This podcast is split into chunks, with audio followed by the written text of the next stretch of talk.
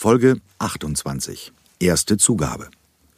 Nachwort und Dank. Das Stuttgarter Ballett gehört seit John Crankos Invasion im Schwabenland bis heute zu den besten der Welt.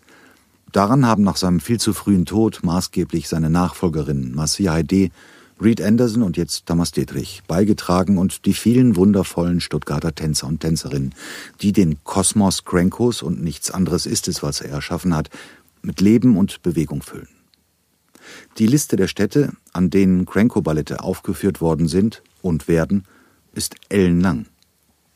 Wenn die Corona-Krise überstanden sein wird, dann wird der spritzige, scharfsinnige, präzise, humorvolle, dramatische und unendlich gefühlvolle Geist des Zauberers wieder wehen durch jede Vorführung von Prince of the Pagodas, Romeo und Julia, Onegin, der widerspenstigen Zähmung, Initialen RBME, Feuervogel, Schwanensee, Opus 1, Jeu de Cartes und all die anderen, zumeist genialen, schon zahlenmäßig unfassbaren 54 Ballette Grenkos, die er allein hier in Stuttgart erschaffen hat. Das sind nicht nur mehr als vier pro Jahr. Entscheidend ist, dass viele seiner Werke, darunter seine abendfüllenden Handlungsballette, die Sprache des klassischen Tanzes verändert haben.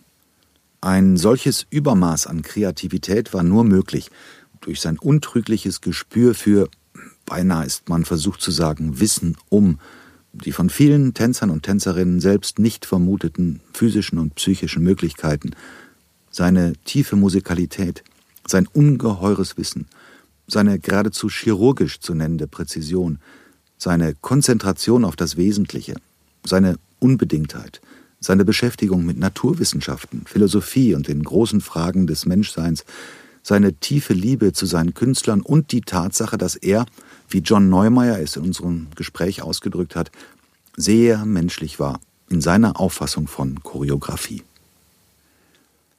John Cranko war ohne Zweifel einmalig. Und dennoch wäre es mir unrecht, wenn ich ihn alleine auf einen Podest gestellt und ins Scheinwerferlicht gerückt hätte. Seine Werke sind eben doch nur zustande gekommen, weil sein Team so großartig war. Angefangen von Dieter Gräfe, der Cranko vor allem Unrat des Alltags beschützte, bis hin zu seinen Tänzern und Tänzerinnen.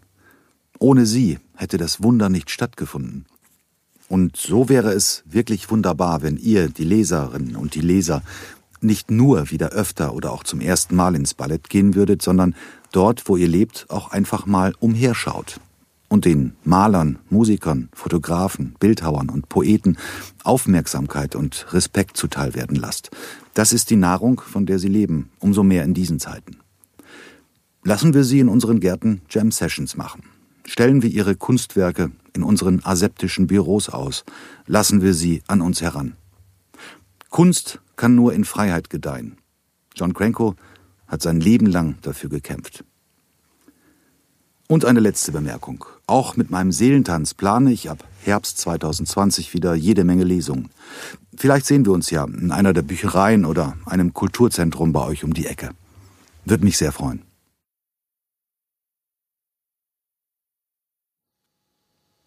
Danksagungen.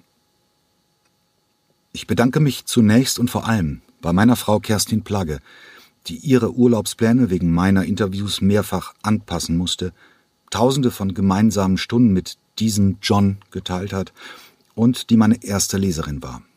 Ihr, meiner großen Liebe, ist dieser Roman gewidmet.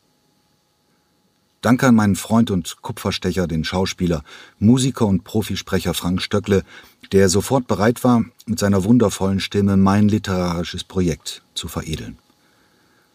Ich bedanke mich besonders herzlich bei dem Buchmacher und Grafiker Michael Kimmerle, der mich mit seiner Begeisterung und seinen Dutzenden von wunderbaren Titelseiten und Schriften beglückt, und bei meiner Freundin Antonia Knüppels, die mit ihren begnadeten zeichnerischen und künstlerischen Fähigkeiten viele Entwürfe für das Titelbild erschaffen hat.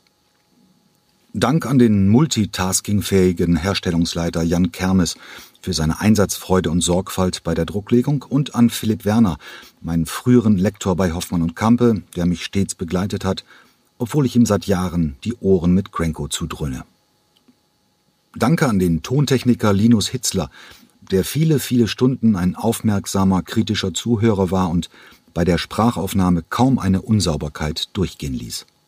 Ein großer nachdrücklicher Dank an meinen Freund Bernhard Stegmann, der mir und Frank die Sprecherkabine in der Fernsehproduktionsfirma AV Medien so lange zur Verfügung gestellt hat, bis der Podcast sendefähig war.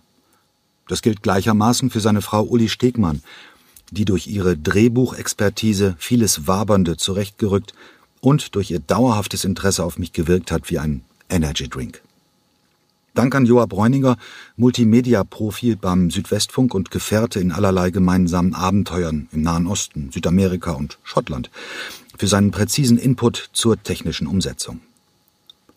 Ein ganz spezieller Dank an meinen verehrten Kollegen, den Toningenieur Jürgen Schwarz. Nur durch seine Tonmischung ist der Podcast audible geworden.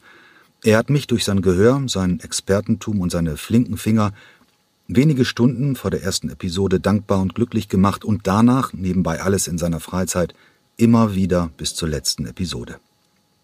Dank an meine gleichermaßen interessierte wie wortgewaltige Schwester Ilse Fifus Aders, für die geduldige, liebevolle und fachkundige Korrektur auch dieses Manuskripts, wie zuvor aller meiner Bücher, das damals vor der Kürzung noch satte 520 Seiten lang war. Und Dank an meine frühere Leib- und Magenredakteurin und heutige Freundin Susanne Sterzenbach, die dem Text den letzten Schliff gegeben und mich vor zu viel Grinsen im Text bewahrt hat. Mein besonderer und tief empfundener Dank gilt euch, meinen Gesprächspartnern, den Zeitzeugen, Freunden, Kritikern, Archivaren, Fotografen, Mitbewohnern, Choreografen, Ausstattern, Kostümbildnern, Designern, Kollegen und Kolleginnen, Tänzern und Tänzerinnen John Cyril Krankos, durch die der Roman und der Podcast überhaupt erst zustande gekommen sind. Eure eindrücklichen, detailgetreuen, allesamt überwältigenden Erzählungen, eure manchmal zum Brüllen witzigen und manchmal auch zum Weinen traurigen Erinnerungen waren tausendmal wichtiger als alle Bücher und Akten. Viele von euch sind bereits nicht mehr unter uns. Aber eure Seelen leben, jedenfalls für mich, auch in diesem Buch weiter. Ich danke euch jedenfalls, die ihr den Magier Cranko in tausenden von Augenblicken erleben, ihn berühren und in seine Augen blicken durftet, dass ihr mir euer sehr persönliches, meist hochemotionales Vermächtnis anvertraut habt. Ich hatte, nachdem ich von euch so reich beschenkt worden bin, wie schon im Vorwort ausgedrückt, keine andere Wahl, als diesen Roman zu Ende zu schreiben. Reed Anderson, Solist sowie Freund und Nachfolger Crankos als Stuttgarter Ballettchef.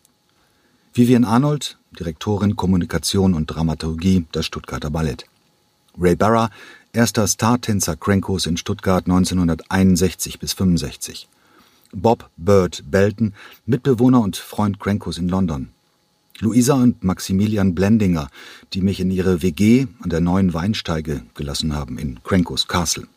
Ingrid Brui, Ballettdisponentin. Gisela Klaus mit einem S, Tochter des Generalintendanten Walter Erich Schäfer. Heinz Klaus mit zwei S, Krenkos gefeierter Onjegin. Richard Ricky Cragen, erster Solotänzer, Weltstar und Partner der Heidi. Elizabeth Dalton, Bühnen- und Kostümbildnerin. Thomas Dettrich, Ballettintendant das Stuttgarter Ballett. Lore Eisfeld, Pianistin und Chorepetitorin. Jürgen Flath, Ballettfotograf.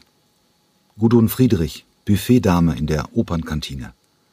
Dieter Gräfe, Erbe und wichtigster Vertrauter Krenkos. Hans Gruber, Herrenschneider und Kostümchef. Susanne Hanke, Solotänzerin. Marcia Heide, prima Ballerina und Nachfolgerin Krenkos als Ballettchefin. Michael Hobson, recherchebereiter Krenko-Fan, Johannesburg. Fritz Höfer, Gründer der Nover-Gesellschaft. Jonathan Hurwitz, Johannesburger Ballettomane und Krenko-Experte. Helmut Karasek, Literaturkritiker und ehemaliger Dramaturg. Birgit Keil, prima Ballerina und Direktorin des Staatsballetts Karlsruhe. Wladimir Kloss, erster Solotänzer Krenkos und Lebenspartner Birgit Keils. Elke Koch, Staatsarchiv Ludwigsburg. Karl-Peter Kränkler, Ballettfotograf. Dr. Winfried Laschner, Orthopäde. Egon Matzen, erster Solotänzer, Weltstar und begnadeter Joker. Dimitrios Mimis Tsiakmakis, Grenkos Leib- und Magengastronom. Manfred Nägele, Stuttgarter Zeitzeuge und Berichterstatter. John Neumeier, Tänzer und Ballettintendant in Hamburg. John Percival, Grenkos Biograf. Jürgen Rose, Bühnenbildner von Weltformat. Kurz Peker, Solotänzer und guter Beobachter. Georgette Zinguerides, Solotänzerin und Choreologin. Franz Willnauer, Dramaturg, Autor und Kulturmanager. Rainer Woisig, Pressesprecher des Stuttgarter Balletts. Sir Peter Wright, Tänzer und Choreograf. Dorothee Zippel-Mariano, Bühnenbildnerin und Malerin. Eine ganze Menge Zusatzinformationen, eine Galerie mit zum Teil unveröffentlichten Ballettfotos, Krenkos insgesamt 54 Ballette in Stuttgart und ein Gemälde von Dorothee Zippel-Mariano von John Krenko gibt es auf der Homepage, die meine wunderbare Tochter Hannah Aders gestaltet hat. Die Homepage lautet seelentanz-krenko.com. Ich wiederhole, seelentanz-krenko.com.